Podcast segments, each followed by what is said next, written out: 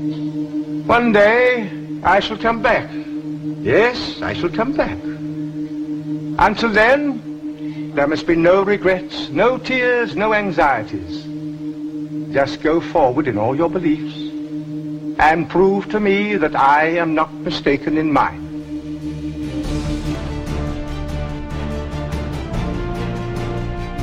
The Time Lords are an immensely civilized race. We can control our own environment. We can live forever, barring accidents, and we have the secret of space-time travel. But we hardly ever use our great powers. We can sit simply to observe and gather knowledge. Now, I've reversed the polarity of the neutron flow, so the TARDIS should be free of the force field now. We believe what our minds tell us to, John. The Earth isn't my home, Sarah. I'm a Time Lord. Oh, I know you're a Time Lord. You don't understand the implications. I'm not a human being. I walk in eternity. Now drop your weapons, or I'll kill him with this deadly jelly, baby. I am being diminished, whittled away piece by piece. A man is the sum of his memories, you know, a Time Lord even more so. My travelings throughout the universe, I have battled against evil, against power-mad conspirators. I should have stayed here. The oldest civilization, decadent, degenerate, and rotten to the core. Power-mad conspirators, Daleks, Sontarans, Cybermen. They're still in the nursery compared to us. 10 million years of absolute power. That's what it takes to be really corrupt.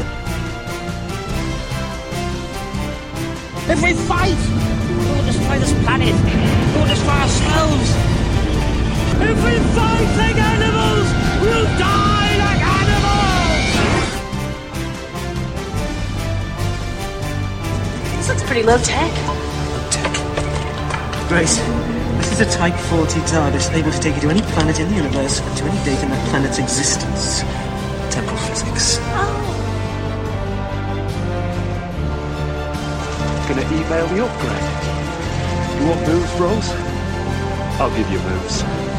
Everybody lives, Rose. Just this once! Everybody lives! The angels are coming for you, but listen. Your life could depend on this. Don't blink. Don't even blink. Blink and you're dead. They are fast, faster than you can believe. Don't turn your back. Don't look away. And don't blink.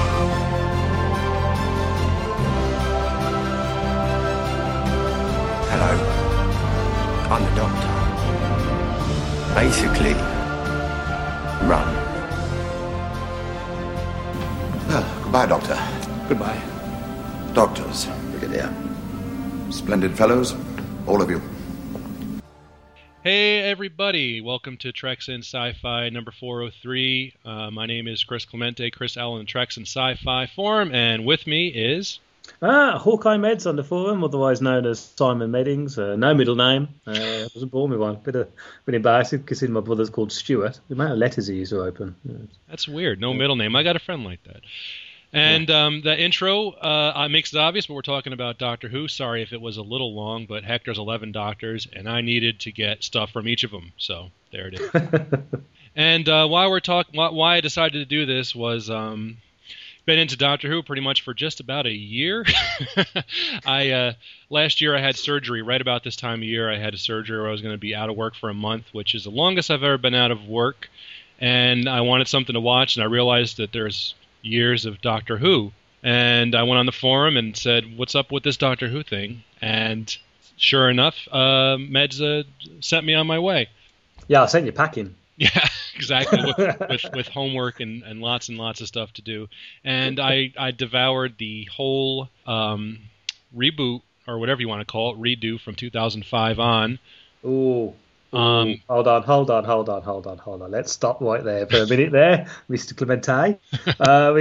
It's not a reboot. You can't say it's a reboot. Right. And the reason why I say that is, as many people might be hitting their heads against the screen, or the new Who fans will be going, but it is that obviously they mention all the other doctors in there. Right. I didn't mean reboot. I meant... You did. You was insulting me straight from the start. No. Reimagining... No. Doctor Who: The Next Generation. I don't know. Whatever it is, when they restarted it in 2005, they were all on Netflix.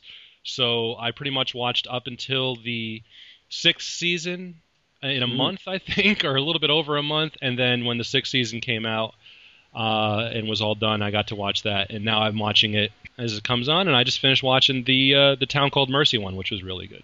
So did you like that? Was that a good one? Because I thought, being set in America, it's.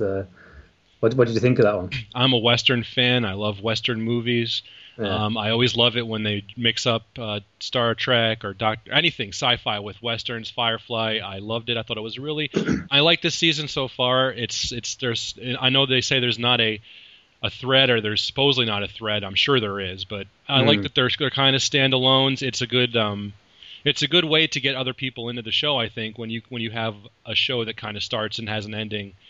And it's not necessarily part of a mythology. And you can say, hey, watch this Doctor Who show. It's a time travel show. And people might like it. And I liked it. I liked this season so far. It's a little bit different, though. Yeah. Your man from Farscape was in that last episode as well, I think. That's right. Yeah. Good to see him back. Well, briefly. Not giving any spoilers away, but he was sad. No, it's good. It's a good show. I like... It's different. To me, sci-fi has, within sci-fi, there's different genres. You got your hard sci-fi, you have your space opera, and I think Doctor Who, to me, kind of sometimes goes into that little Douglas Adamsy, where it's like a little tongue-in-cheek. There's some funny technology. I mean, the TARDIS has like a coolant tank in it. You know what I mean? It's like stuff like that. I really get a kick out of it. I don't think. Even though there are very dramatic moments, I don't think that it ever takes itself so serious that it gets, I don't know, like The Prisoner. You know what I mean? It's like it's just, it's very, it's fun. It's a fun show, and my kids love it. My 5-year-old son, his birthday is this coming week, and he actually wanted a TARDIS cake. The things that he wants for his birthday, he wants a screwdriver, and he wants a toy. We were getting him all this stuff. And, So. It's taken over my household. So I said, well, I want to know more about the older show, the original, the older episodes. All I really remember from being a kid is the Tom Baker era. Mm-hmm. And mostly I remember that because it was on PBS over here, and that's public broadcasting. And it was a channel that my grandmother, when she picked me up from school, would always put on because that's what Sesame Street was on, and Electric Company, and shows that are like that for kids. And Doctor Who was on, and it always scared the crap out of me. I mean, I remember particularly the one with the mummies. Yeah. And I remember just why it was so scary to me. I don't know what was scary about it. I mean, when I watch it now, I can see that some of the storylines were kind of more gothic, but I don't know. So that was my main memory of it, other than working in a video store and seeing Doctor Who videos, but just not knowing much about it. So now that they've redone it for the new, not redone it, I'm sorry. Now that it's been modernized somewhat, I think that it's more palatable for people. That's probably why it's become such a big hit over here. I think they had the most viewers over here than they've ever had. Oh, this season. Oh, have a choice. This series, definitely. I mean, do you kids get scared as well by it? I mean, a 5-year-old, does he get scared by the Daleks or anything like that, or like this month? This guy who was on his latest episode. Does he hide behind his hands, or does he just relish it? Oh no, he runs away when there's any hint of danger. Mm-hmm. He heads for the hills. He's out of here, and he loves that though, yeah. I think he loves it. He loves the TARDIS. He actually liked the Daleks. I think he's a big fan of the Daleks. Him and his sister, they both like I said, they're at the same time scared of it and enjoy it. I think that's pretty much what all kids think of Doctor Who, though. Well, yeah, and you know what? That's the premise of Doctor Who. That's what it's all about. And I think people sometimes. There's a lot of Who fans out there, and I'll come more to this towards the end of the podcast, but there's a lot of Who fans out there who slightly overanalyze things a little bit and forget that, in essence, the program, although enjoyed by adults, and, okay, I know it's on over here around about 20 past 7, so it's quite late, so it's probably aimed for the 5 to 10-year-olds, they're still up. It is aimed at kids to a certain degree. It still is aimed at those the younger viewer. I sometimes think Who fans forget about that because they can be the most annoying fans, and I'm one of them. So I can say that. You know, I can get on my high horse like I did only 5 minutes ago. You know, but people do forget that the whole idea is that when you see a monster come around a corner or the Doctor log of your tail, you do put your fingers over your eyes or you hide behind the classic hide behind the sofa or run away. But you're still peeking out there because you're enjoying it. And I think, you know, my daughter adores curly hair Doctor, as he calls it, which is Tom Baker, and she quite likes flat hair Doctor, which is Matt Smith. But she does get scared by it. I have to be careful because she's only 3 years old. I mean, you know. Yeah, you have to balance it, but I think you have to remember it is also for children, and you know, people moaned that they didn't understand the last series; it was too complicated. You know what? I don't know many kids who turned around and said it was complicated. Oh, I think that was the adults overlooking at it. You know, it's a show that's done in broad strokes a lot of times, and like the Doctor, he will spout like things very quickly that are fairly meaningless. You know, but it's just sort of to let you know, hey, listen, he's figuring something out. And I don't think kids are following that, but they are following the action, and they're getting the general idea of the story. And it's a fun show for kids. It really and it's scary. It's got all those good elements. I think Stephen Moffat, he prefers the scary elements, I think, to Doctor Who. I think since he wrote Blink, which I think that's one episode I don't think my kids even stayed in the room for. I mean. That one, my wife even, that was one of the first ones that she watched, actually, all the way through. She was pretty creeped out by it. And it's that is a pretty good entry episode, I think, even though the Doctor's not in it a whole lot. But I think it really is a cool way to get into it because it's kind of gives you all these cool concepts, and it gives you some scares and... And that was from just a very short story that was wrote in an annual.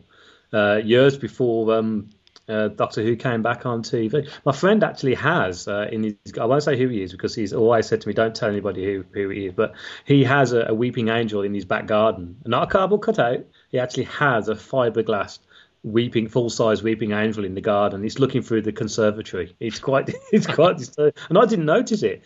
I just sat there eating having the cup of coffee and breakfast when I stayed home. I just turned around to see this angel looking at me. I was thinking, we drank a few things last night. I don't remember stealing one of them.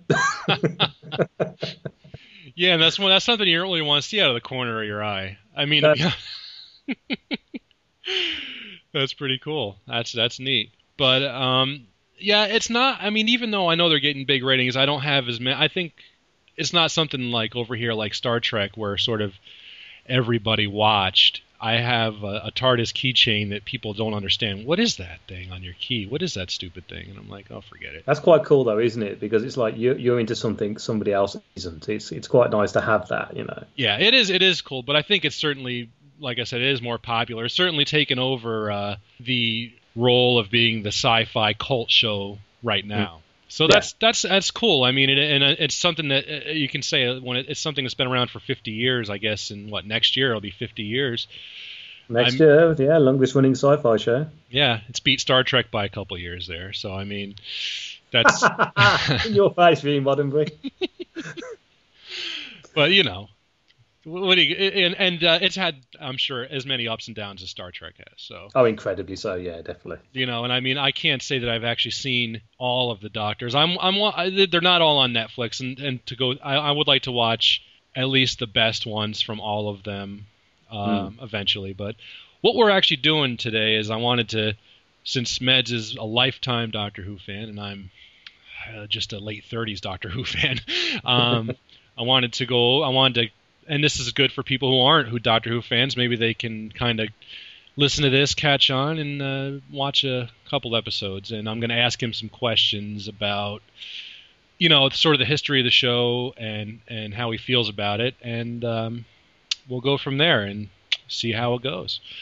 So I'm going to go and start it off with the first question. What was the original concept for the Doctor Who show, the original show in the 60s?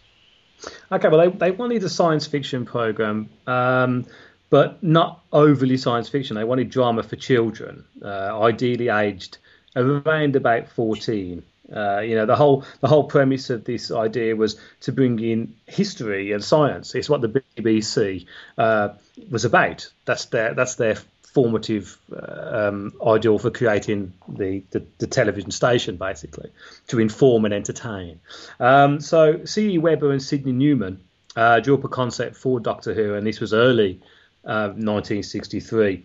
Sidney Newman, American, I think, could have been Canadian. I do apologise. I know that's a sore subject to mix those two countries up, but you're close, you know. He was head of drama at the time, and Webber was a writer.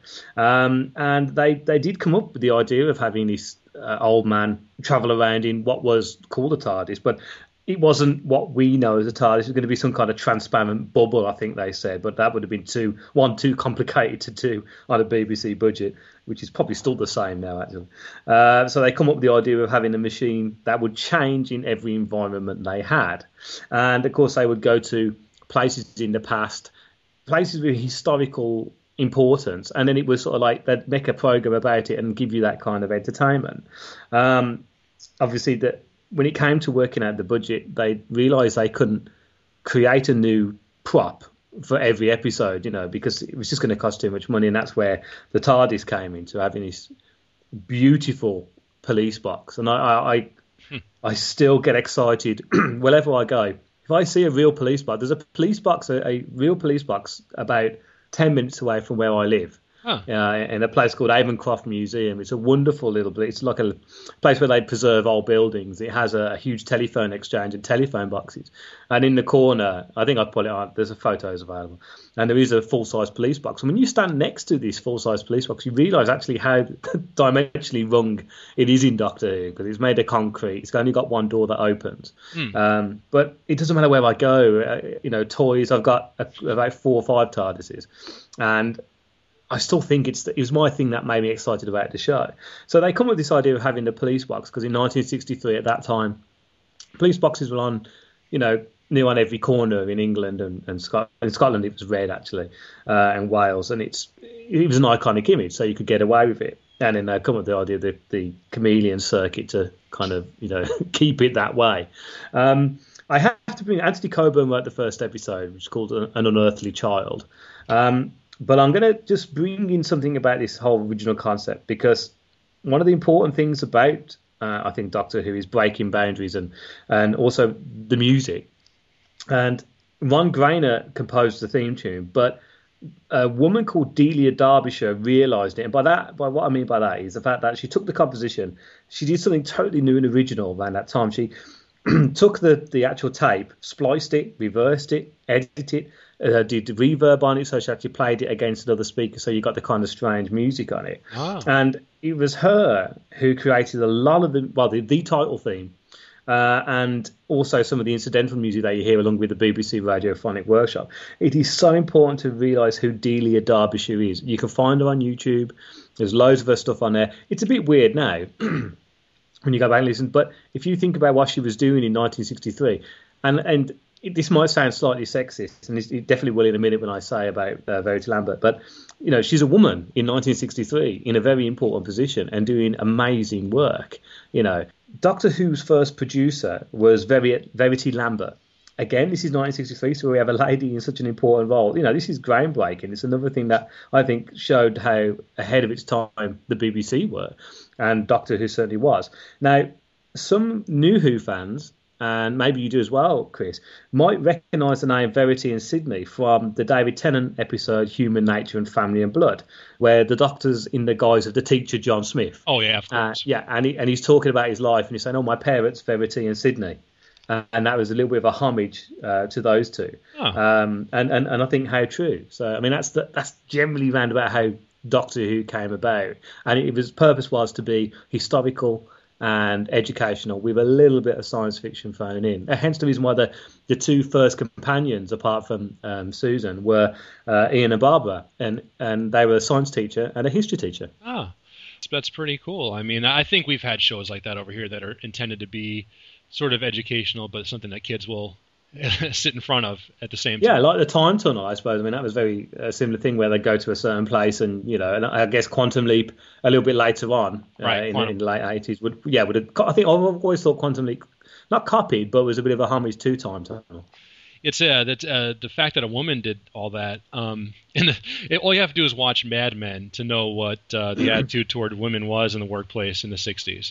Oh, yeah. Verity Lambert's producer was a very, very powerful producer. I mean, she was in charge of Blue Peter, which is a very iconic, British program over here for children. And her CV is just groundbreaking. But Delia Derbyshire is often forgotten because everyone knows Doctor Who. You know, you hear the Doctor Who theme tune. Like nowadays, it's composed by Murray Gold. But when you look at it, it's wrote by Ron Grainer. And it never mentions Delia Derbyshire. And even Ron Grainer loved it. He loved what she'd done to it. And he even said, you know, did I write that? And Derbyshire, ever the modest lady, turned around and just said, some of it. She created that kind of that beautiful swirling mixing sound of the first Doctor's theme tune, and it's a bit with the double bass line that's like bounced against each other.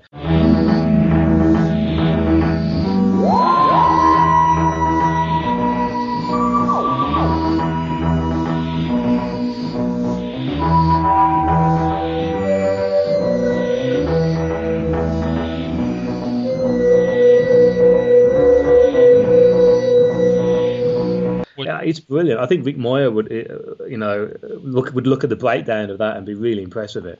Yeah, that is actually more of just the tune. That's the signature of it, really, is that sound. So yes, well, that's pretty interesting. I love information like that.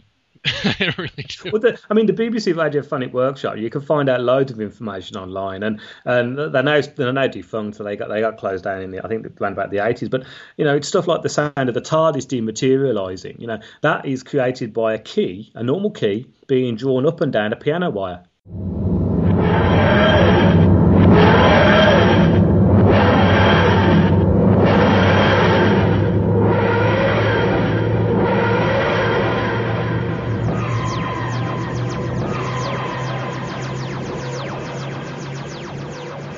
That's what it is. But you know, it's those beautiful things that if you're a bit of a geek like we are, yeah. You know, I've got albums that are dedicated to this kind of stuff. You know, you wouldn't put them on at a party. Hey, you know, who needs a time warp when you've got the sound of the TARDIS going up and down? Yeah, people end up looking at you thinking, we better go. I know. You know, I wondered why I didn't have a lot of friends, but then I used to sit in my house and listen to my Star Trek sound effects record. yeah, the bridge, exactly. The soundtrack at the bridge. You know, I've heard that. It's on for about 45 minutes. Yeah. You know, and every now and again the door will open. I had my own friends, and they were on the bridge with me. All right, well, let's get on to the second question. How did the concept of regeneration come about? And also, second part of that is, why does the Doctor have a different personality when he regenerates? Yeah, I mean, the whole idea of this that came about was because the first Doctor, played by William Hartnell, did become quite ill towards the end of his tenure, and he was forgetting his lines and was getting a little bit grouchy. I mean, the reason people often mention that Hartnell became grouchy and was difficult to work with. He wasn't great. The reason why he wasn't great because he was being a moody arse, like Tom Baker did become. He was great because of the fact that he was a professional actor and was very proud of his role as the Doctor. He loved being the Doctor, and not being able to remember the lines is incredibly frustrating, especially when that's your job, you know. And sure. He would get a little bit narky about it, but it did become obvious that he was not going to be able to carry on and do the show, but. The 3 years he was in it, he built the show up and created, going from a rather miserable, sour Doctor to quite a jovial old man, you know, somebody you'd want to be with. And Doctor Who's ratings had became extremely good, you know. I mean, it was well in its late millions, you know. And instead of just cancelling it, they come up with the idea of just bringing in the new Doctor. Now, they realised they couldn't have somebody come in and just say, oh, it's the first Doctor and he's wearing a wig, because Hartnell was too recognisable. So they then come up with the idea of having him become severely injured and would regenerate, or as it was called then, rejuvenate. It wasn't called regenerate, it was called rejuvenate. And this is what they did. They brought Patrick Troughton in. This was in the final episode. I think it was called The 10th Planet. Unfortunately, it no longer exists. Like quite a few episodes of Doctor Who. Unfortunately, the BBC, in their wisdom in the 70s, took the videotape and wiped them. And a few episodes do turn up. We had one turn up earlier this year, two Troughton episodes. Not many Troughton episodes going. Oh. But the last episode of Hartnell's and also the beginning of Troughton's don't exist. So we left with kind of stills that were taken at the time, production stills. We have the sound because obviously that was on a different tape. It was on a master tape. So he changed, and that's how they got around it, by replacing him. Sure. Now, your second question about that, about the personality. Well, this is generally a side effect of the process. It's the complete physical transformation, also is alteration of the brain chemistry. And I looked this bit up, the synaptic organisation. Now, I have to admit I looked that bit up. I don't want, not that intelligent. But his personal all feelings never seem to change, and this is purely for the fact that it's a Time Lord thing. Easy to say because it's science fiction. You know, whatever you create is true in science fiction. You don't have to give evidence towards it at all. So it's all to do with keeping his memories and his intelligence, and that's why he remembers things. But his personality around him changes. Personality adopts towards his physical form. And if you look at all the Doctors that have played them, look at how they are physically. That's their personality, you know. Tom Baker, it's all teeth and curls, and he's all kind of like in-your-face, eyes beaming kind of strangeness, you know. It's not as soon as he got older and he got great in himself. His Doctor turned to change. Peter Davison as the Fifth Doctor, young, energetic, running about, you know. Right. And also now with Matt Smith. The great thing about Matt Smith, of course, is he's young, but when you look in his face, he does look old. He does look old, and heaven, you know. Thankfully, he turned around and said, you know, I'm past 12,000 years old now. It's like, thank God he said that in the last episode, because that's been a big bugbear of mine, which I'll come to later on. But what a great idea to come up with, bringing in a new Doctor and regenerating him into a new person to carry on. You know? So he almost has like a head injury. That's why he has a different personality. Yeah, in essence, it's exactly the same, yeah. And there's always still the same kind of linear code of the Doctor all the way through, his moral point of view and all that. But his attitude towards certain things is obviously slightly different. But not when you watch all of Doctor Who, you kind of see it's the same person all the way through. And Matt Smith is getting, like in the last episode especially, his Doctor is getting very cranky. We could end this right now. We could save everyone right now. This is not how we roll, and you know it. What's happened to you, Doctor? When did killing someone become an option? Jax has to answer for his crimes. I'm not then. Are you going to hunt down everyone who's made a gun or a bullet or a bomb? But they keep coming back, don't you see? Every time I negotiate, I try to understand. Well, not today, no. Today, I honour the victims first. His, the Masters, the Daleks, all the people who died because of my mercy. See, this is what happens when you travel alone for too long. Well, listen to me, Doctor. We can't be like him. We have to be better than him. Yeah, I think he's very much a tired Doctor. I think we see it. It's very much kind of like a little bit brassed off of constantly being relied upon, you know. And the thing I really am kind of enjoying about these last few episodes, and maybe some of the Sixth series, is that they kind of show that the companion, the pawns, as he calls them, they are not in his life. He's not like concurrent with them. Like, he doesn't hang out with them for the same 2 years and then move on. He goes on with his life, comes back to them whenever he feels like it, and he's living his life apart from them.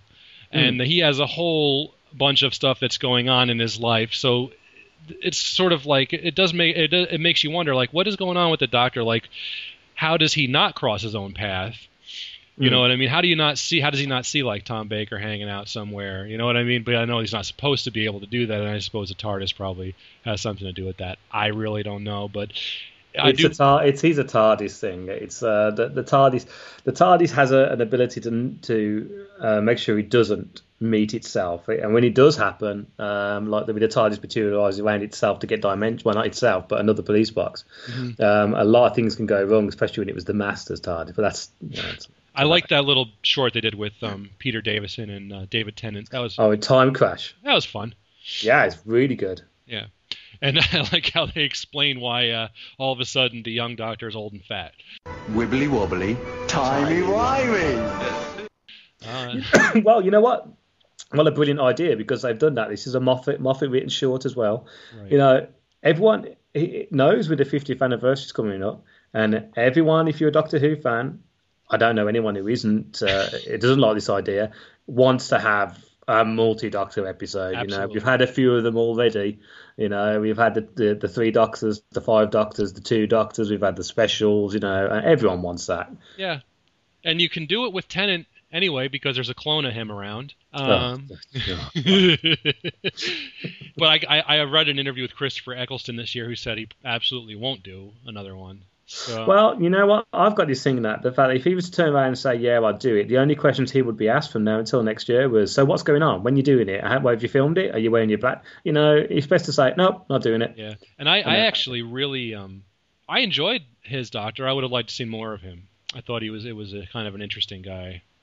Oh, yeah, same here. I liked him a lot. I mean, I like David Tennant a lot, and I like Matt Smith a lot, but, you know, even my wife said, boy, I kind of wish the Christopher Eccleston would have stayed around longer. And I'm like, I mean, obviously she thinks that David Tennant is dreamy, but... and that's what's wrong with he's Tennant. He's not the Doctor. That's another thing. All right, so let's go on to our next question, and that is sort of where we are in this discussion, is who is considered to be the most popular Doctor?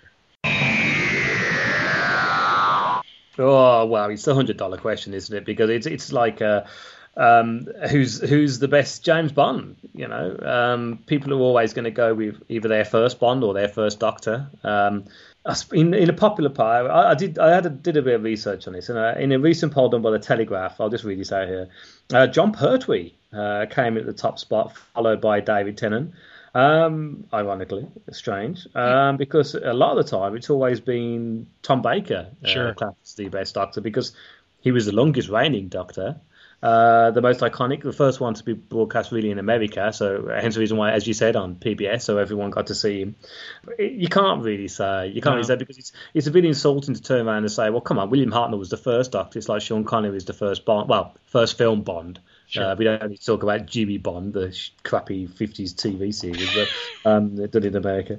I mean, my personal favourite has always been Peter Davison, then followed by Matt Smith, ironically, now, because I can sit and watch Matt Smith's, especially this series, and actually watch the episode again straight afterwards. And then when it's repeated on BBC 3, I'll watch it again. Now, I never did that with Tennant, and so that says something for me. But... It's hard. I mean, I still maintain that Tom Baker's in the top range of the most popular Doctor, even now, because it's like, you know, you see all these polls when people say what's the most funniest film or what's the most successful single. Well, if you did the what's the most successful single and you're doing that poll on the same time that Michael Jackson died, Thriller's going to be number one. Yeah. If you do what's the most popular, you know, comic book film, and you're doing that poll just as the Avengers came out, the Avengers going to come out, and no one's going to remember Batman Begins, you know, or the Hulk with Bill Bixby. People are going to forget these kind of stuff. I still maintain that, really, if you take every single age range of Doctor Who, from people who first watched it in '63 up to, you know, New Who, I'm still going to aim for Tom Baker. Really, not my personal favourite, but I still think he's probably the leader of the pack. I think. I mean, before I ever watched the show, the only person I ever thought of was Tom Baker. So, You know, that's I think that he's probably, before the new series, he's probably the face of Doctor Who. And then I think that Tennant seems to be the new Who, everybody's favorite. I think the ladies got into Doctor Who because of David Tennant. So, you know, I'm certainly, my wife started paying more attention to it when she... yeah, suddenly you had a brown suit and a long coat. Yeah, exactly. I'm like, hey, and I tried to get my hair to be sticky uppy, but... And your Viker beard came off of it. Yeah, I haven't. Well, yeah, I go back and forth with that, depending on how it gets. Very hot in Florida, and beard is not always a beard happy state. No, beard happy state. Whatever. They like the South, is it? Okay. Well, I guess it's sort of, that's one of those, like, 6-1, half dozen of the other questions, really. Yeah. I mean, everyone's got their personal favorite, and if David Tennant's your personal favorite, you're wrong. Right now, I think that I like Matt Smith. I think I like him a lot. I'm really enjoying his portrayal. It's not. I like that he's not in a romantic relationship with a companion. I really enjoy that. So. Yeah, well, that's the RTD for you. Yeah. Okay, so let's talk about the origins of the Daleks. I mean, they seem to show up every year, and if you go look through the history of Doctor Who, they seem to be in the most popular episodes. So, what's their origins? Story-wise or creatively-wise? Let's start creatively-wise. How did they come up? Okay. Well, you know, the Daleks, you know, the pepper pots with a toilet plunger for a weapon. Yeah. It's amazing that you think how scary they are, but really when you look at it, it is just a stomach plunger and an egg whisk with an eye. Created by writer Terry Nation and designed. Now, this is the most important key. Everyone forgets it. Like we were saying about Delia Derbyshire, everyone forgets the person who designed the Dalek. And this was Raymond Cusick. They appeared in the second episode of Doctor Who, sometimes called The Daleks or The Dead Planet. It should be pointed out here when I say the second episode of Doctor Who, it was actually the fifth episode because the first episode of Doctor Who, which is called An Unearthly Child, was in four parts. So, and those four parts was a part each week. And so the second episode of Doctor Who, it's called The Daleks, was 7 episodes long. So already you've got like 11 episodes with only 2 stories, but that's 11 weeks of Doctor Who. So that was the difference in classic Who, you see. Originally the big idea of you know, of literally they wanted something to scare you. Now, Sidney Newman had always turned around and said he didn't want any bug-eyed monsters in Doctor Who, you know, and when I think it was Verity Lambert come up with the idea of saying that we need something that's going to scare people, and the idea of having this big bug-eyed thing coming at you. He was absolutely angered. He was so angry because he said, I don't want to get down his genre. But when they showed him the design of Cusick's designs, the fact that it was an alien who had evolved and got near enough blew out of its body and had to be put in a metallic shell to, you know, to control things, there was a little bit more horror in it, you know. And so that's how they came about. Now, the reason why the BBC likes using the Doctor's nemesis, shall we call them, is purely because of licensing agreements. They have to pay the Terry Nation estate to use them. And if you've paid to use them, you're going to use them. And that's the only reason why, you know, you see them quite a lot. There's been 2 films dedicated to the Daleks with Peter Cushing as the Doctor. And of course, Bernard Cribbins turns up in one of those films as a companion. The trouble with those films are, they are good films. I mean, they are enjoyable. And the TARDIS is in it, but it's not the TARDIS. It's a build, and he's not, you know, the Doctor isn't from Gallifrey. He's from, you know, London or Surrey or something. It's a bit of a mad scientist. So you kind of get annoyed with it, but it's done by Terry Nation. So in essence, he's allowed to do what he wants to do with them. So that's how they came about. But if you're looking at story-wise, then they come from a planet called Skaro, and which is the Dalek planet created by Davros. Well, they're into their shells as Davros. And that's basically where they first come from. Loads of different sizes. All you got to do is type in Dalek timeline or Dalek differences of the Daleks. And you'll see all these different shapes and sizes and war Daleks and everything. And they are all different sizes and different colours. The new Daleks, I think, are a bit rubbish, frankly. The red, yellow and orange ones. I mean, they just look awful. Exterminate. Yeah, I do quite like the Daleks. They're not my favourite Doctor Who villain, but there you go. Yeah, that's actually one of the first older ones that I watched that you recommended was Genesis of the Daleks, which the Tom Baker episode. Yeah, which I thought was really, really. I think I probably watched that after I watched the first series. I watched that one. I got it from Netflix. Yeah. I liked it a lot. That was filmed in the 70s. It looks like it's filmed in the 70s, but the story is so good that I liked Davros, and I liked the origin of the Daleks. It was really, really cool. Has a really cool sort of moral choice for the Doctor in it. Do I have the right? Simply touch one wire against the other, and it's it. The Daleks cease to exist.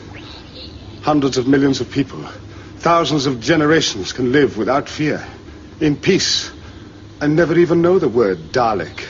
That'll lead on to one of your questions later on. That whole mold alone with that. 1975, Genesis of the Daleks was broadcast. That's a really, I think, a good intro episode. If you're wanting to look at an older Doctor Who episode, I think that's a really good one. Oh, absolutely. A really good bunch of them. It's like 7, I think. Yeah. Again, that's the thing. And I think that's what the trouble is with modern Who to a certain degree, where you know, they're 45 minutes long. I'm not too sure if are you getting adverts over there? You getting adverts put in them? Yeah, the funny thing is, my wife and I were actually just mentioning that when we were watching the one from yesterday. This morning we watched it, and the commercials are absolutely ridiculous. No. I mean, they cut the heck out of that show. I can tell, because it's not like a normal cut. You know what I mean? Like, it's not like a normal where you would go to commercial. It's like them walking out of a door and all of a sudden you're on to another commercial. It's ridiculous. And you can tell that it's probably about a 40-minute show right now, maybe less. So. Oh, yeah. Well, it's 45 minutes over here. And the trouble is, sometimes I think, because Doctor Who originally was 25 minutes. 25, 30 minutes. And so in 25 minutes, you know, you can't get a lot in there. So that's why you get 4 episodes in it. But I sometimes think that they rush a little bit of the stories, I think, with Modern Who. And it would be good to have a couple of parters, you know, 2-parters in it. But, you know, that's, I suppose everyone wishes that. That's TV now. Yeah. So let's go on to a little bit of time travel. Has the Doctor always used the TARDIS to travel in time? Yeah, in a nutshell, yeah. I mean, it's his means of transport, but also his home. And sometimes the key links to him staying alive. You know, it's been mentioned several times that the TARDIS helps him regenerate. I think he's regenerated. Let's see, 1 to 2 was in the TARDIS. Doctor 2 to 3, he was in the TARDIS, but he had no choice to regenerate. He was made to regenerate by the Time Lords. 4 to 5 was. It fell off a satellite dish, stupid boy. But the TARDIS was nearby, and that's when the Davison's regeneration didn't quite work because it wasn't close to the TARDIS. 5 to 6 inside the TARDIS, 6 to 7 inside the TARDIS, 7 to 8 we don't know. Oh, 7 to 8 shot outside the TARDis. Yeah. 8 to 9 we don't know, presumably in the TARDIS, which is the reason why the TARDIS looks like it's a war machine. And again, obviously, 9 to 10 was in the TARDIS. So, yeah, the TARDIS is a key to him. He's used the odd transport map to travel around in. And obviously, we saw in the Matt Smith one where he made that makeshift TARDIS. That's right. With Iris, which actually, if you look at the wall of that makeshift TARDIS, it's actually the old TARDIS from the classic TV series. Yeah. There's a nice little, there's some of the discs on there, the old style discs, which is, you know. And classic Who fans are going, oh, it's one of the circles. And you think, oh, my God. Now, there was one I think I remember seeing where the Doctor and his two companions were holding on to a ring. What is that thing called? What is that? It was like they were spinning they were holding on to a ring. Yeah, was that a second? Oh, yeah. Yeah, I mean, that's just like a time ring and stuff, or it could have been part of another time. I know what you mean, but I can't tell you exactly what it is. It's the TARDIS has always been his main means of transport. So that's, I mean, the original look of the TARDIS, and this is story wise, you know, is before he goes out of the factory, so to speak, or out of where they're kept, they're just kind of like metal flames. They look like a cheap aluminium wardrobe or a shower cubicle, basically. Mm-hmm. And then when they take it from the bay, then of course it takes on its natural ability to blend in with any kind of environment. In fact, the Sixth Doctor fixed the chameleon circuit for a while, but never really liked what he was coming up with. He was dematerializing, looking like a grand piano at one point, and it kind of, you lose that Doctor Who thing. So it's kind of mentioned now that the Doctor's fallen in love with the blue box and could fix it if he wanted to, but never does. Yeah. It's a story device from economy, but it's become sort of part of the charm of the show. It's iconic. I mean, the Metropolitan Police tried to sue the BBC back in the mid-'80s for infringement of copyright on the actual police box. But the judge declared that it's now known as a time machine and not as a police bit of memorabilia. So they lost the case. I'll be darned. Okay. So we hear a lot from 2005 on about the Time War and that all the Time Lords are dead. And supposedly all the Daleks were, but we know that's not true. Yeah, so, and neither were all the Time Lords. Yeah. So, but has it ever been explained what is the Time War and what transpired? No, not really. It's never really been fully explained, and I think that there's a quite sweet thing about that. I was always really quite angered when Russell T Davies wrote that all the Time Lords were dead, and I think he, not that he said this, but judging by the fact they brought the Master back, I think they regretted that decision because you know, there were so many classic stories with of the Time Lords. But the Time Lord really does come from what you mentioned earlier on with Genesis of the Daleks back in 1975, when the Time Lords sent the Doctor back to avert the creation or ensure that they evolve into less aggressive creatures. And obviously you've got, you know, as you were saying, the iconic moment where the Doctor's holding the two wires and he can wipe them out. And he doesn't, because the way he explains it is the fact that so many other races have come together in harmony to fight against the Daleks. Well, you can see what he's on about, but also if they weren't there, they wouldn't have been having a row anyway. But there's another episode called Remembrance of the Daleks in 1988 with Sylvester McCoy's Doctor, who tricked Davros into destroying their homeworld Skaro. Of course, destroying a whole world. He does ask you the question, who's more responsible for genocide? Because it's mentioned in the new series that the Doctor went back and ended up destroying all the Daleks and his own race, possibly because of Rassilon, who was the person in charge of the Time Lords, did the ultimate sanction, which is basically to end time itself. So if you're going to end time, I mean, that's a fairly drastic thing to do. And so the Doctor took it upon himself to destroy both sides. Whether he truly did destroy the Time Lords, I doubt. I think that's just him feeling guilty, survivor's guilt, more than anything. I think it's a pure case of survivor's guilt. It's an interesting thing, the Time Lords. They say it's gone back since the Fourth Doctor's time. So you've got all those years, and bear in mind we're talking about Doctor Who being 50 years. Obviously, the Doctor's 1,200 now classed as 1,200 years old. I always maintain he's a hell of a lot older than that. So in his time, the Time Lord could have been going on for thousands of years. But it's an ideal thing for them to do, because obviously the Doctor regenerated during the Time War from 8 or 9. And there has been a photograph, I think Paul McGann did it as a little bit of an in-joke, but also to do with Big Finish, in which he's wearing a kit very similar to the Ninth Doctor's. So he's got like a long leather jacket on with an army bag on. So, you know, it's a thing to go to. And, hey, who knows, a 50th anniversary might delve into it. Yeah, I mean, and we'll leave it to Timothy Dalton to stop time anyway. I mean, this day was the day upon which the whole of creation would change forever. This was the day the Time Lords returned. For Gallifrey! For Gallifrey! For victory! For victory! For the end of time itself!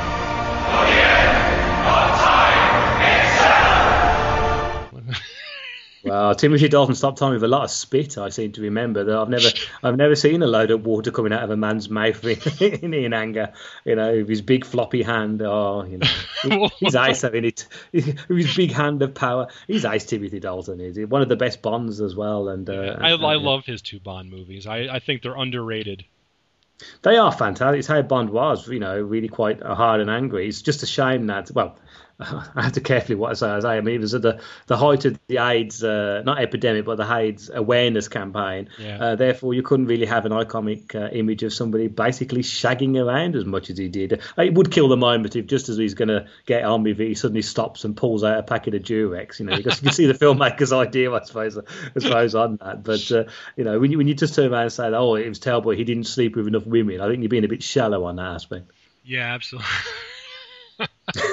I know. Yeah, I never thought of that, but I do like those, and I thought it was cool to see him show up in Doctor Who. But he did have that big gauntlet. Yeah, his big floppy hand. Oh boy! But that was the only time, I guess, on the actual show that they've actually kind of shown any little bit of whatever they call that end of the Time War. Yeah. So yeah. That was in the End of Time, which is pretty good.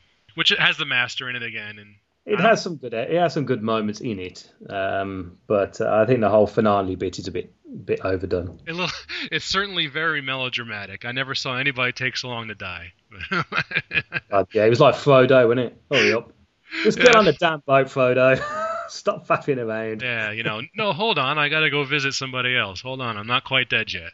You never saw any of the other Doctors doing that, and I think that was the annoying thing to me. That was just a bit of an ego thing. I mean, don't get me wrong. I'm not a Russell T Davies hater by any means. I think it's fantastic what he did with Doctor Who, but I think that was a little bit more of, oh, look what I created, and you know, and I'm going to say goodbye to all my fantastic characters that I brought back, you know, and yeah, it was a bit annoying. I don't want to go.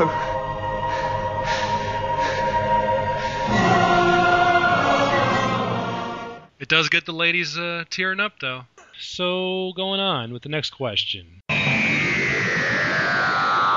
In the very, very first series, the Doctor is called Grandfather. Why? Okay, I mean, this is another one of those things that hasn't really been talked about an awful lot in the series, apart from when probably the fifth Doctor episode, The Five Doctors, when Susan comes back.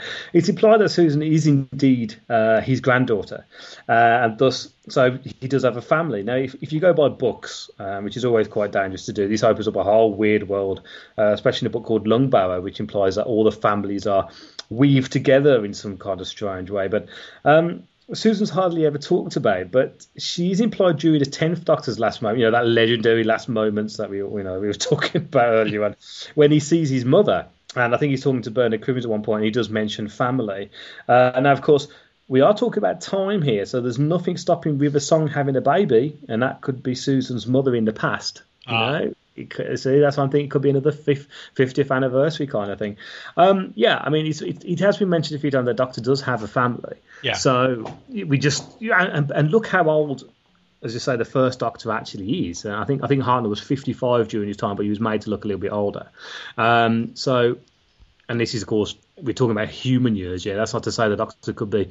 Well, he was at least 400 years old by the time he regenerated. The reason why I say that is because there's an episode of the second Doctor, and certainly publicity still, where you see Patrick Troughton holding a 500-year-old diary. So by the second Doctor's at least 500 years old. So he's had enough time to have a family and bring them up. Okay. Whether she's a pure Gallifreyan or not, I'm not too sure. I like to think she is. But of course, she was left on Earth to start her own life because the Doctor was on the run from Gallifrey at that time. And I'll just bring this up, excuse me, is the reason why I got annoyed with the Ninth Doctor and 10th Doctor when they said they're only 900 years old. Well, if he was 500 during the second realm, that means he's had 400 years or 400 and wasted them in the space of 6 generations or something, 7. You know, it's right. A long time to just, you know, and he mentions he's now 1,200 years. That's more like it. He has to have a few skips going on there. That was a bad move, I think, on him. But yeah, it is implied that Susan is his true granddaughter and that he does have a family. Oh. Well, I mean, I guess that if that's his mother in the end of time, then, you know, it's certainly somebody. Yeah. Oh yeah. Yeah. But they weren't. I like that they leave things sort of, you know, unsaid sometimes, and that's fine. Yeah, because there's stuff to build on at the end of the day. You don't want to close everything off. You know, it's a bit like when in Burton's Batman where they killed the Joker. You know, you think, what a stupid thing to do. It's the most iconic, probably even more iconic than the Batman at the end of the day. You know, you'd love seeing the Joker when he's the true Joker. I know that's the thing, guys. I know. I don't know as this one was, but you know, you don't kill it off, do you? You just don't do that. And that's like I was saying earlier on about killing all the Time Lords off. It's just you know, one thing to do, because you've lost a lot of opportunities of meeting the, you know, the meddling monk, which is another Time Lord, or you know, the Rani and all that kind of stuff. It's a shame. Yeah, it is. It is weird when they in a thing like that where you kill a villain just to get rid of them, because you can't. You know what it is? They just can't come up with an ending. yeah, that's it, isn't it, at the end of the day? You know, well, the Joker's caused all these problems and he's blown up half the city, but, you know, they don't want to end it with him just getting put in handcuffs. So they want something that's got a little bit more impact to it. So, but yeah, I mean, it's just a rubbish thing to do, especially like with the Burton Batman, where it's like, oh, well, we better just have him die because we can't come up with anything else. Well, I'm not being funny. You had him shoot the Batwing down with a gun with an oversized large barrel on it, which wouldn't work in the first place. It's like, really? And then, you know, we saw that killing of the villains got them. By the time they got to the last one in that series, they had a Poison Ivy and Bane. And Mr. Freeze, and it was just and nipples and bat butt cheeks. Right. Well, listen, that the villains were the least of that movie's problems. So it was the nipples and the bat butt cheeks, wasn't it? It was just the whole. If you're a Batman fan like I am, since I'm a kid, that movie to me is like watching a puppy get stomped to death. Oh dear! Look at us laughing at those poor puppies. Oh. And I love puppies.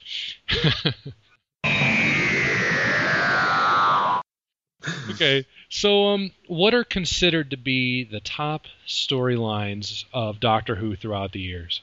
Okay, again, another difficult one to say, because whenever you go onto sites of putting the top Doctor Who episodes, it's kind of like you get different ones coming up. So I'm going to put in, I think I had a look to see what were my ones, and also just picked out the top ones that seem to match in all these polls, you know, so the ones that repeated a little bit. Douglas Adams penned City of Death. Actually, ironically, this was my first ever Doctor Who episode I remember, well, kind of remember seeing on TV when I first started watching it. It's always up there in the top list of Doctor Who episodes to watch. It's a fourth Doctor episode, and he's really good, you know. Genesis of the Daleks, what we talked about earlier on, yep, which is why I said to you it's a must-watch. It's a cracker. It really is a cracker. And also some great companions in there as well. Harry's in there as well. I always liked Harry Sullivan and of course, Sarah Jane. Caves of Androzani, that's actually my favourite episode, but it's been well-known in Classic Who that some of the Fifth Doctor stories really were quite badly wrote. Money wasn't freely available. But towards the end of Davidson's tenure as the Doctor, the stories were really good. I mean, they were meaty stories. And it's a shame that Caves of Androzani, it's actually his last episode. It's the one in which he regenerates. And he always did say that if those were the quality of the stories, Davison would have stayed on. So, I mean, that's always in the list of good episodes. What's happened? Perry, I see Professor Jackage knew his stuff. Good old Jackage. Jackage? You got the bat's milk? Contains an antivesiccant, I imagine. Interesting. Where is it? What? The bat's milk. Finished. Only enough for you. There must be something I can do. Tell me. Too late, Perry. Going soon. It's time to say goodbye. Don't give up. You can't leave me now. I might regenerate. I don't know.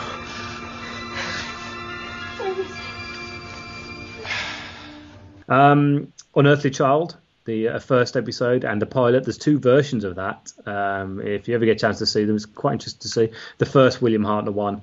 It's always in the top list of stories to watch because it's the first one, you know. It starts it all off, and it is a really good story, well worth watching. Tomb of the Cybermen, the second Doctor story. This is when the Cybermen were terrifying. Again, unfortunately, a lot of these, I think Tomb of the Cybermen, I don't think you can find it. I don't think you can get it, but he also did Moonbase. You can see clips of this on YouTube. There is a DVD available called Lost in Time, where all the remaining episodes of these Doctor Who stories are. And you go and watch the early Cybermen stories. They are so frightening. You've got like the guy who's just got like his almost silver sock over his face, but his mouth's constantly open. And there's no life in the eyes. There's just, it's just terrifying. I mean, they're coming out of the cyber wall. Oh, it really is quite scary, and it's proper scary as well. I think if you was to show it to one of your kids, and bear in mind it's black and white, I always have this kind of thing that things in black and white help your imagination take over because you're putting the colour in there, you know. And if you've got this bloke whose chin just drops down and this monotone metal voice comes out, oh, it's just pure brilliance. So yeah, Tomb of the Cybermen are one to watch. Pertwee. We'll go from Spearhead from Space. It's the first episode to feature the John Pertwee, who is almost like the James Bond of Doctor Who. He's always jumping about, and he has the most weird facial expression John Pertwee does, you know. And there's one bit where he's in a wheelchair going down this path, and his comical facial expressions are just fantastic. But taking that away, it's a really good episode. It's really worth watching. Personal favourite for mine is the Sea Devils. Some people poo-poo the Sea Devils. Personally, I think it's great. Fantastic monsters and a bloody awesome soundtrack. It's really back in that synthesised, quite scary kind of thing. These monsters coming out of the sea, bog-eyed stuff. Yeah, it's like bug-eyed monster, but it's always worth it. Caves of Androzani, as I mentioned earlier on, there's something about that episode. I'm talking about classic Who here. I'm not going to talk about best episodes of New Who because that's been done to death. But I'm going to leave it. I'm going back to Caves of Androzani because I think not only does Peter Davison really act his chops off in this episode, the main villain in it, there's a heartbreaking story to him, and you do feel for him. Nicola Bryant, who plays Perry in there, you know, she does really well as well. Ironically, playing American, and she's English, and yet loads of people thought she was American. A bit weird. But also, his regeneration's really good. So that's just a little list of what I think are really top line episodes of Doctor Who. I mean, Douglas Adams has penned a few, and also Shada, which was cancelled halfway through because of the writer's strike. He adds a bit of humour, like you mentioned earlier on. Douglas Adams, there's a bit of humour in there, and you do hear, you know, see it in his stories that he's wrote. Those are a few of the classic ones to seek out. I wrote all those down. Well, I think I did. I think there is a list of classic Who on the Trek'sin Sci-Fi forum that I did a long time ago. I never finished it, actually. I should really finish that. The third Doctor. I've seen the Three Doctors. Yeah, you know what, the Three Doctors. Yeah, you know what? It's worth watching because the fact it's exactly what it says on the tin. Yeah. You get Patrick Troughton, you get John Pertwee, and also you get a brief cameo from William Hartnell. Unfortunately, too ill to be in the studio with them at the time of recording, so all of these materials done from a different place on a TV screen. And he does look old, and in fact, he passed away. I don't think he ever got to see the episode. He did pass away shortly before that was shown. It's not a great story, but who cares? It's John Pertwee's Patrick Troughton together, and the banter between the two of them is really good. In fact, they had a bit of a tete-a-tete on set because Troughton was very much he'd like to act his way, and John Pertwee liked to do it his way. I can't remember which was which, but one of them liked to go off tangent a little bit, alter the script as they're going along, and Troughton liked, I think he was trying a lot to be straight down the line. But you know, they turn up again in the Five Doctors. Okay, let's bring the Five Doctors into it as well then, because you know, it's a multi-doctor episode. Unfortunately, of course, William Hartnell had passed away, so they brought in an actor called Richard Herndl to take over the role. Herndl does a pretty good job, you know. It's nice to see him. He does mimic the first Doctor. But you can't knock that. You can't moan at it. He does a good job. All the others are on form. Tom Baker refused to do it. He now regrets that, actually. So they used his scenes from the canned episode of Douglas Adams' Shada, and used a wax dummy army of them in all the promotional stickers. Five Doctors is always pretty good. Pertwee's The Demons. Just got it on DVD. I haven't seen that in... I saw it on video cassette years and years ago. And I haven't taken out the Klink film at the moment. So I have to guess what I'm doing later on. That's a pretty good episode as well. I did like that little bit in the Three Doctors where... he says, "I've been replaced by a dandy and a clown or a buffoon or something." That's it. Yeah. I liked. I would like to see a newer sort of version of that. And next year would 50th anniversary, perfect time. Probably. I think we know this, but I'm going to ask anyway. How long have you been a Doctor Who fan? And we already found out who your favorite Doctor is. It's the Fifth Doctor. It is the Fifth Doctor. Yeah. So. How old am I? 39. I was 33 years.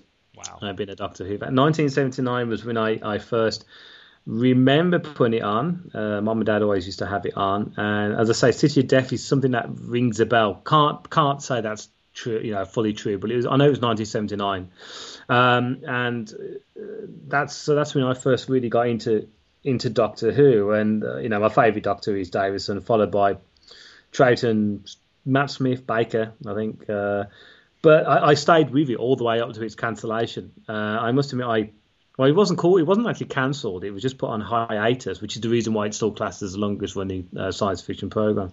Yeah. Even Sylvester McCoy, who had gone off, hadn't really fell out of love with Doctor Who, but I was getting increasingly annoyed by Ace, who was calling him the Professor and not the Doctor, and it was little things like that, and having what we sometimes call as cashing in on the guest by having well-known celebrities turn up as a guest. And I think people was almost accusing Mark Williams of, look, Mark Williams, that's a bit of, promotional advertising there to get Doctor Who. Well, no, he's just a very good actor, and that's why we had him in. But in the late 80s, you were having comedians such as Hale and Pace and Ken Dodd, who are very C-list celebrities, for a start, being thrown in. Nicholas Parsons popping up here and there.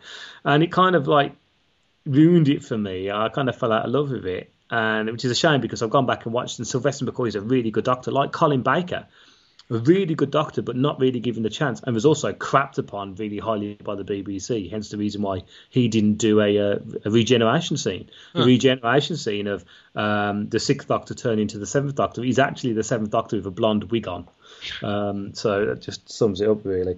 But you know, a long time to be a fan of something, but I'm slowly collecting all the classic series on DVD. I mean, there's a hell of a lot, 34 series in total. Wow, quite a long thing to collect. But yeah, I still get really excited when I see a Fifth Doctor episode, and I think the reason why the Fifth Doctor was so important to me was because I was a huge fan of all creatures great and small. Still am. I've bought the box set and I'm loving watching it. And of course, my favourite character in All Creatures Great and Small was Tristan Farnham, played by Peter Davison. So, I was intelligent enough, even at 6, to know that this is a science fiction programme, it's not real. And the fact that Tristan Farnham was now the Doctor, to me, was heaven. It was my favourite TV programme with my favourite character, all in one ball. But yeah, even now, I mean, that's why I love Time Crash so much. A little bit more of an angrier Fifth Doctor, I must admit. I don't remember him being that angry, but I think that's because Peter Davidson's smoked too much and enjoyed the occasional brandy to ruin his voice, I think. Isn't that interesting, though, that David Tennant married his daughter? Yeah, actually, from the Doctor's Daughter episode as well. So there's something a little bit weird. Yeah, it is a little bit weird, but yeah, it's good to see that Davidson's on scene, so to speak. Yeah, I know it's weird when you reflect. Like I say, when I realize that I've been a Star Wars fan since I was since 78, I guess, because I didn't see it in the theaters till then. And that's what is that? That's 34 years. I was 4 almost when I saw Star Wars. So it is a long time to be a fan of anything. Yeah, that must be heartbreaking though with the prequels. But let's not get into that. Hey, come on, we're not here to talk about that stuff. Oh, yay. You can come on Waffle On when we do it.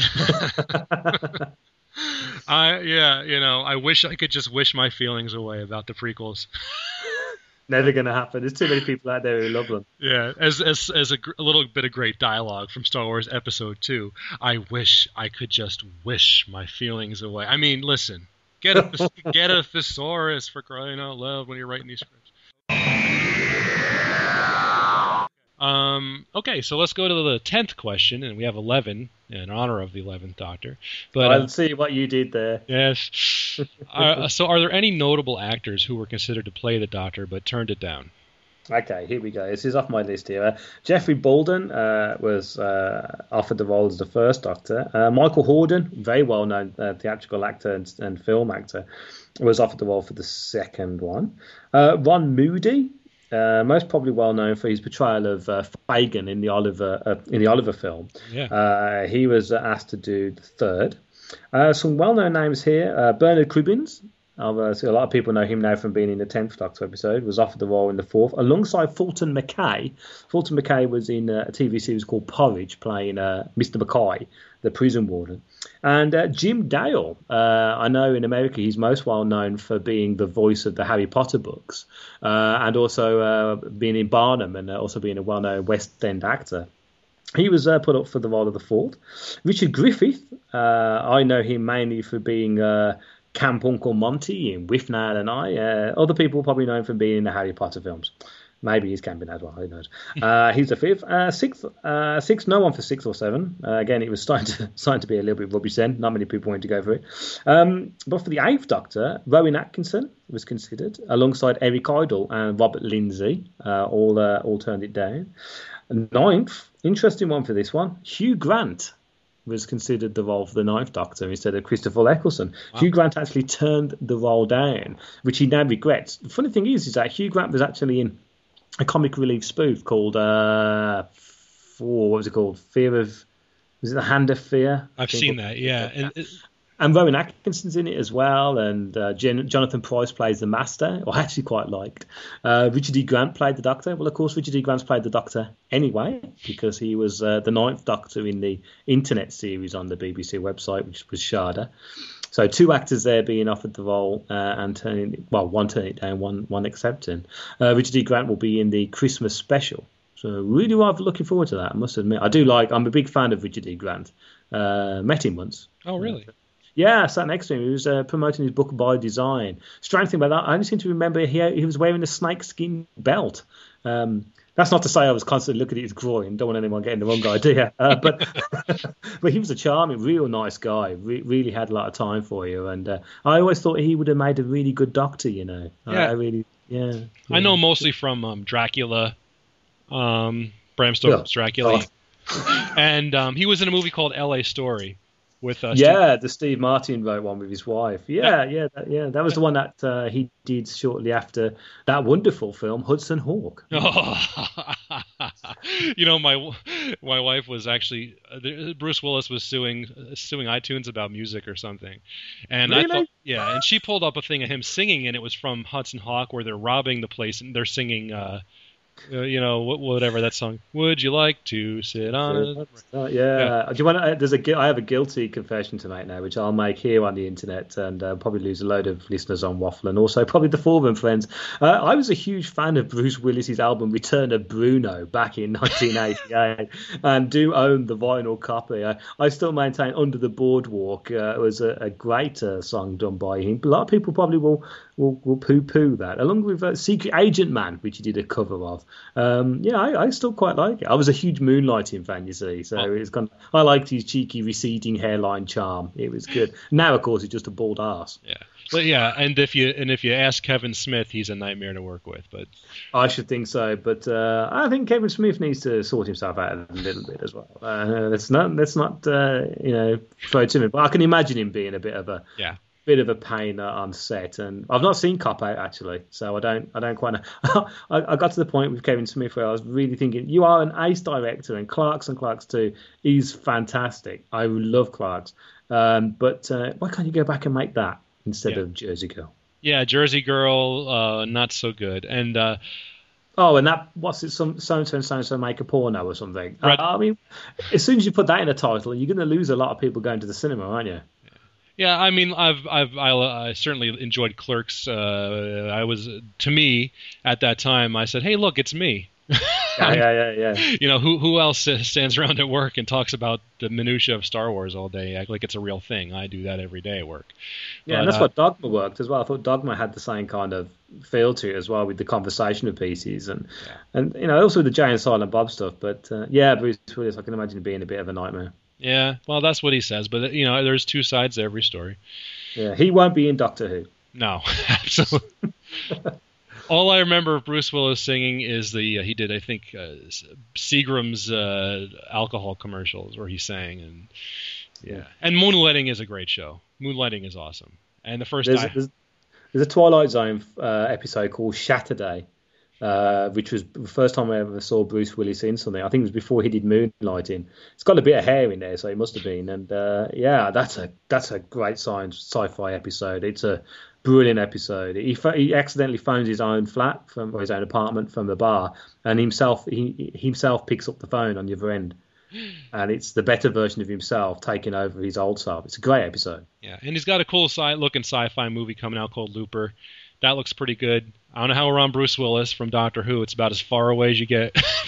I know. If they did that dreaded film, he might suddenly pop up and start rewriting the script. Oh, no, I know. I heard the rumor that they wanted Johnny Depp to play the Doctor. Listen, I love movies, and I love American movies. We make some really good movies. I mean, we invented it, for crying out loud, as far as Hollywood and big-time, big-budget movies. But I don't want to see an American Doctor Who movie. I think that's part of the reason that I like it, and part of the reason that it's different for a lot of people over here is that it is an English show, almost exclusively, you know. And you know, but you guys are lousying up all our superheroes. You know what I mean? You guys have got Superman now, and Batman, and Spider-Man. It's like, you know, come on. We have, haven't we? Well, Spider-Man, of course, we. I've not seen that, don't know, but I'm very much looking forward to. Carver as Superman, but you know, that guy had a bit of a reputation of being the most unluckiest man in Hollywood. He was he just missed out on the role of, I think, Wolverine. He just missed out on the role of Batman. He just missed out on the role of something else, and suddenly he got Superman. Yeah, give the guy a break. I think his time has come. Superman is my favorite superhero. I'm certainly looking very much forward to the new movie. I think from what I can tell, it's going to have cool tone. Hopefully it's going to be a little bit more action, and it won't be super stalker. X-Ray Vision's Lois Lane in her house anymore. Oh, sickening that was. I actually did rewatch Superman Returns the other week because I thought I'd give it a go, because I came out the cinema angry as hell, and it's not actually that bad. It's just some. I think Brandon Routh is actually very good. It's just my biggest thing was the fact that his outfit looked too rubbish, and the S was too small. You know, I'm old school. I like a big S on there, and he's a man who could lift a planet. At the end of the day, he needs to look a bit big. I don't think he was bad. I didn't like the costume. I think that the story, it was one of those weird things where they're trying to pay homage to the old ones, but they want to have something new at the same time, and it all kind of becomes sort of a mix of brown, you know what I mean? Like, you don't really. I think that the new, hopefully, they're going to have. It's just going to be its own thing. It's going to be tough not to have the classic John Williams music in it. I was just about to ask you about that. I think, you know, as much as I would love to hear the John Williams theme, I think you can't have it really. No. You've got to move on a little bit like that. Maybe. Excuse me. Maybe if you had a little bit of a bar in part of the theme tune, somewhere along the line, just a little bit of it. I like what they used to do with the early James Bond films, where you'd always get the dun dun dun dun, that kind of thing. And maybe if they had that in somewhere along the line, or a little bit in the middle of the film. I don't think you could have it as the main bit though, because I think people go, "Oh, look, Christopher Reeve," which is what you always think. You know? And I mean, I don't know if there's going to be a Superman who ever surpasses Christopher Reeve for me. It's the reason that I am a Superman fan, because that first movie is so iconic, and he is Superman. There's nobody else to me. There's been a bunch of them since, but there's nobody still. When I look at those first two movies, only the first two, I watched those multiple times. That is Superman to me.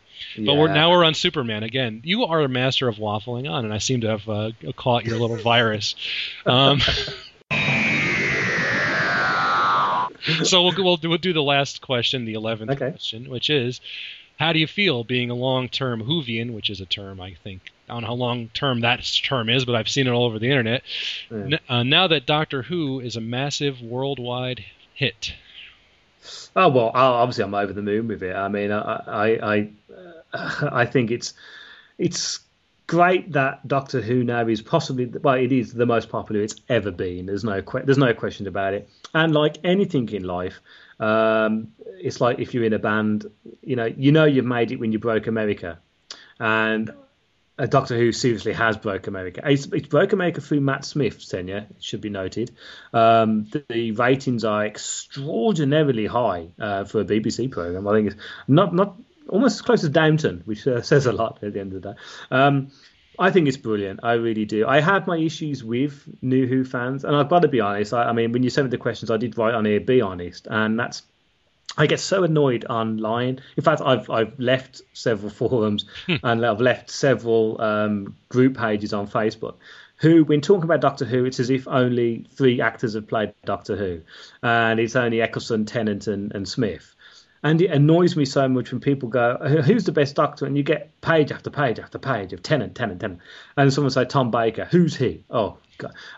Tennant was dreamy. Tennant was... It's like, oh, right. Yeah, okay. So that's your basis of who the best doctor is. And it angers me to the point of real serious frustration. But I can only, put that down to what it was like when Star Trek The Next Generation came out, and everyone was saying, oh, this is fantastic. Look at Star Trek. This is what Star... This is Star Trek. And you'd get people who... from the 60s and who watched TOS on V1s before 87, where they'd be saying, actually, no, Star Trek came in 1966. No, it's not. It's Jean-Claude Picard.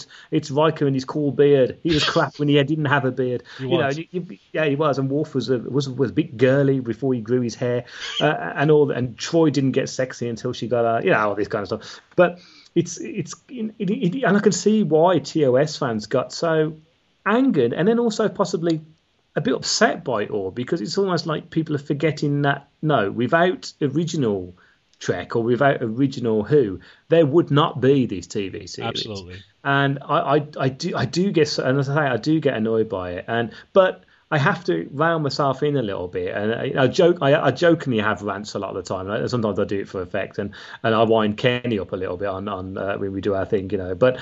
All in all, I think it's fantastic. There's new fans out there, and I think it's even. I don't particularly give a damn about what people aged between, I don't know, 15 and 25 think, if I'm honest. I honestly don't. I've got to be honest. I couldn't care less.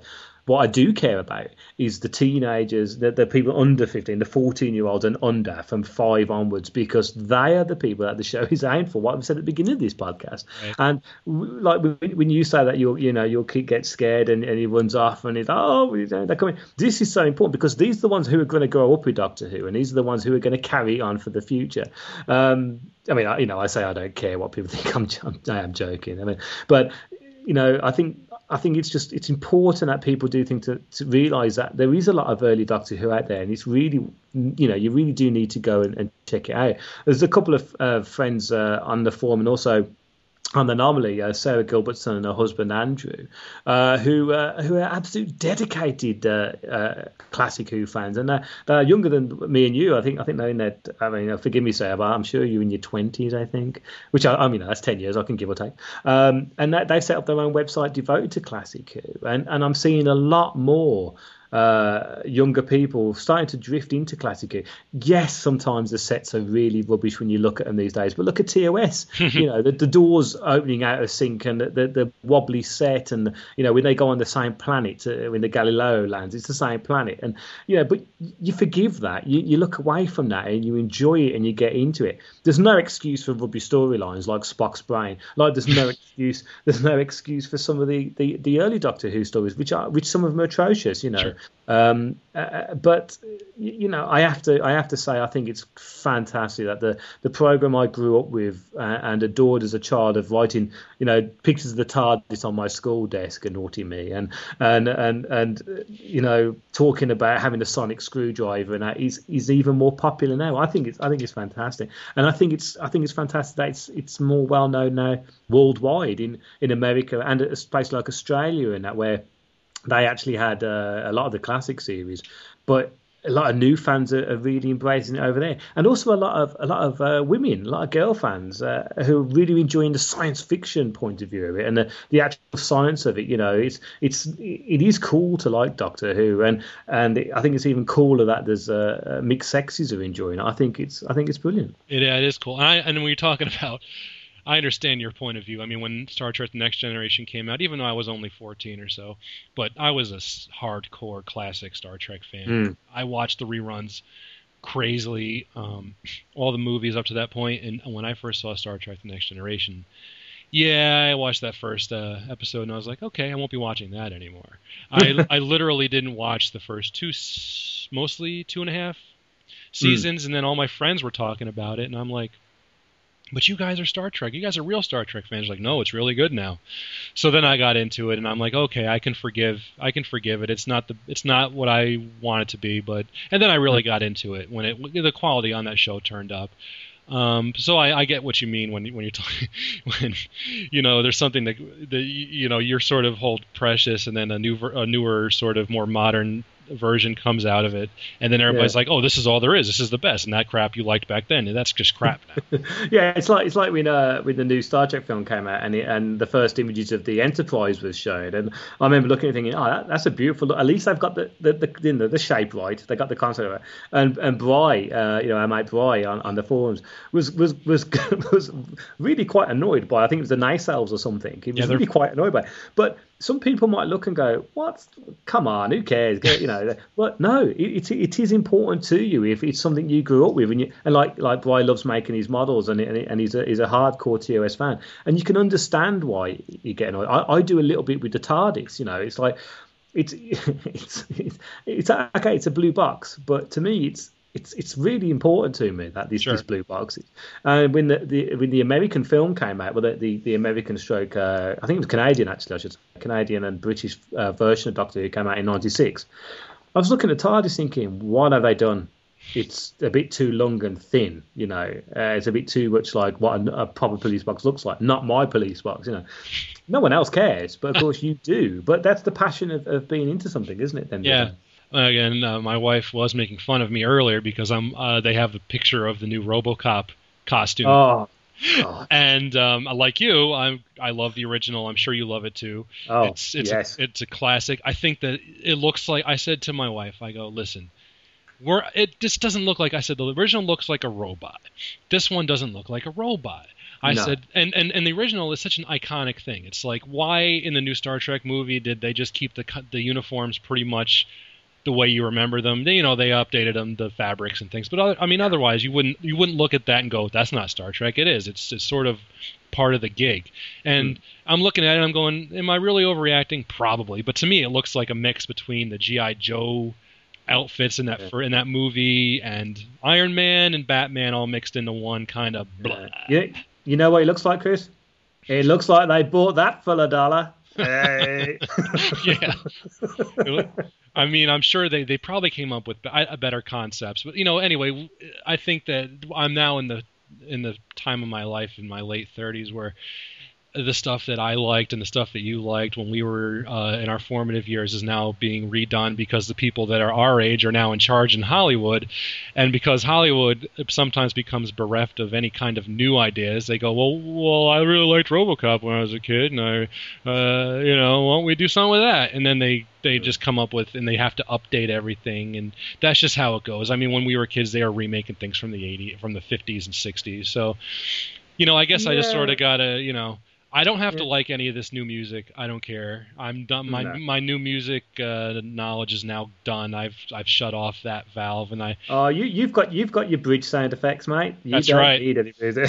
I'll just sit there with my models and I'll talk to Captain Kirk and Mr. Spock, and they'll be my friends. I don't care. I don't need anybody. No, no, no. I got my TARDISes. Yeah. You can keep your new RoboCop.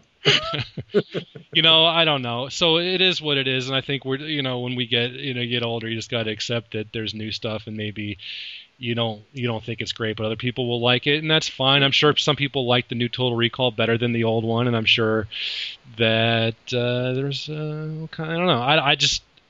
I'm getting tired of remakes. I'll just say it. I'm just getting sick of remakes.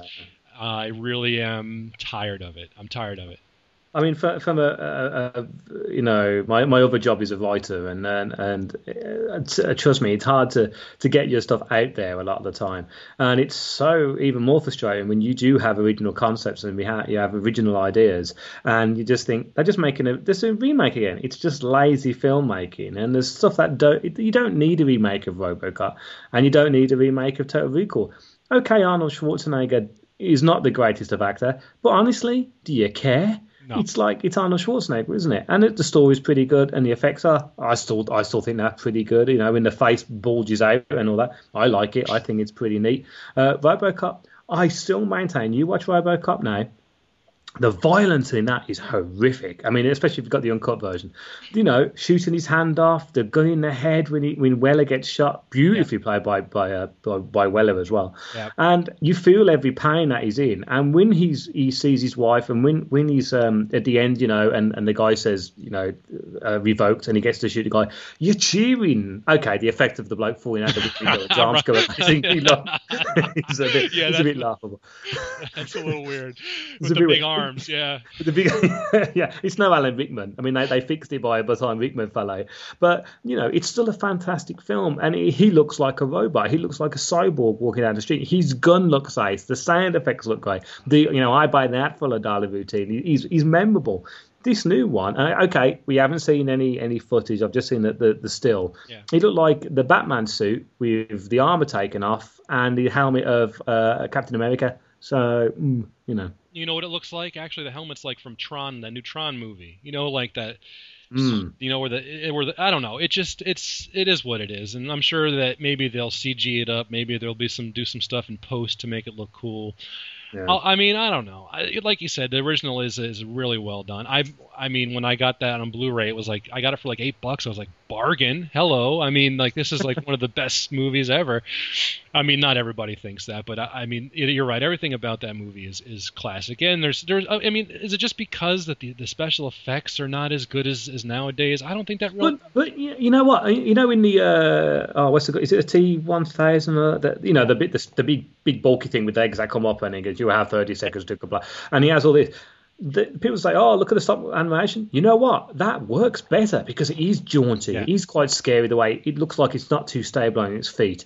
I think that adds to it. It's the reason why I know I'm not going to go into this, but the reason why I like Lord of the Rings, like all the Lord of the Rings films.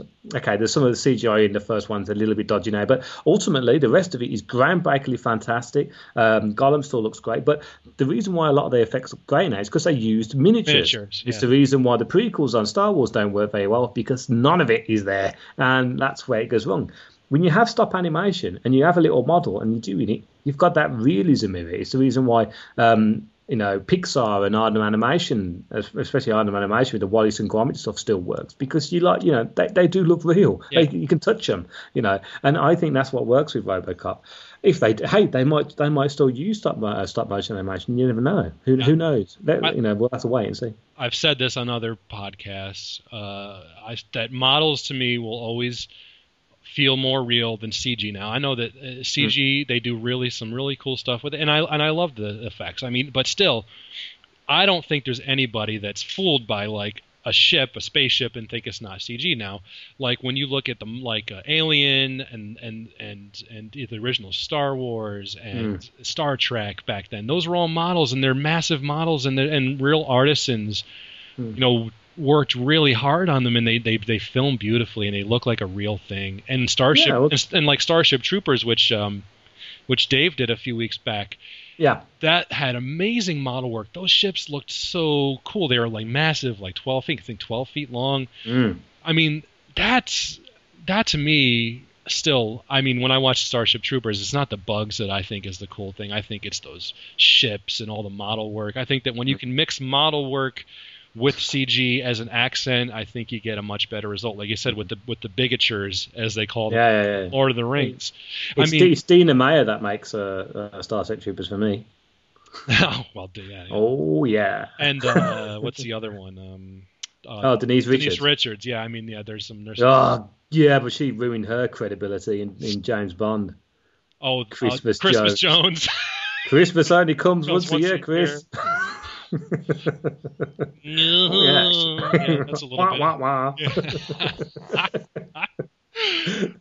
Hey, this is a family podcast. Oh, come on. We had Rico dancing the other week. Oh, listen. He's owed it. I mean, listen, 7 years. That's a long time, man. Yeah. He gets his legs out anytime. Yeah, this is fun, though. I'm glad I got to do this with you. Yeah, same here. I've had a blast. Yeah, and especially considering our time differences, we have a little what do you call it, a transmat beam or something. I don't know where we're talking over, but so that was fun. That was good. I hope I learned a lot. I wrote stuff down. So I hope the listeners have as well. Either that or they've thrown tomatoes at the screen and will hate me forever. Right, or me because I'm a newbie. But what are you going to do? So I know you have a new waffle on out. Yes, came out Sunday. And I don't know the bad, is it bad? Bad News. Bad News. I'm not familiar. I saw some of the clips on YouTube, but Spinal Tap is one of my favorite. That's the reason why we talk about Bad News. It's meant to be Bad News versus Spinal Tap. It's not actually. It's because we love both of them. And the reason why I said to Calvin when we recorded it, I'm going to put Bad News first. And he goes, why? It's because a lot of people won't know what Bad News is, but everyone knows Spinal Tap. If I put Spinal Tap at the beginning, everyone might turn off. But yeah, we pack it full of the music from the film, so it's I hope there's a lot in there that people are going to enjoy and rock out to. If I'm depressed and I watch Spinal Tap, that depression is gone. It is movie Prozac for me. It is just one of my favorites, and even I just love it. I love Nigel. I love the whole bit, and I always hopefully you'll enjoy the podcast then. Yeah, and I always say, what's wrong with being sexy? And it wasn't a glove they were going to use, let me tell you that. That's not the one they wanted to use, right? And it's just black. And I mean, the DVD, if you have it, there's deleted scenes which are pretty much a whole nother movie. It's amazing. Me and Rick Moyer actually have our a new podcast out that's starting Well, it'll be on already. It'll be out already when this goes out, called the Ragtag Fugitive Podcast, and we're covering the original Battlestar Galactica episode by episode. We're commenting. Oh, so looking forward to this. Yeah, we premiered on September 17th, which is the actual anniversary of the first airing of it. I think 34 years ago. So it comes out tomorrow as we're recording. It's coming out tomorrow. Right, coming out. So and we had a lot of fun doing the first. First three. We're looking for co-hosts to come on with us and BS while we talk, while the episodes play. We make funny comments. I get, and usually since we're recording it very late my time, I get a little bit loopy. So it's fun. Are you drunk? No, because then it would just be Rick talking about the episode and me mumbling on the other end. I don't hold it. But so if you like Trek'sin Sci-Fi, go to the forum where we always chat, and go to the Facebook group. Mm-hmm. So this was good, and I'm looking forward to doing another one with you sometime, maybe in the near future. So thanks everybody for listening. We certainly got off Doctor Who at the end there, but listen, he's the waffle master. What am I going to do? Well, it's been a pleasure, Chris. Thanks for asking me to join you with you. All right, thanks a lot.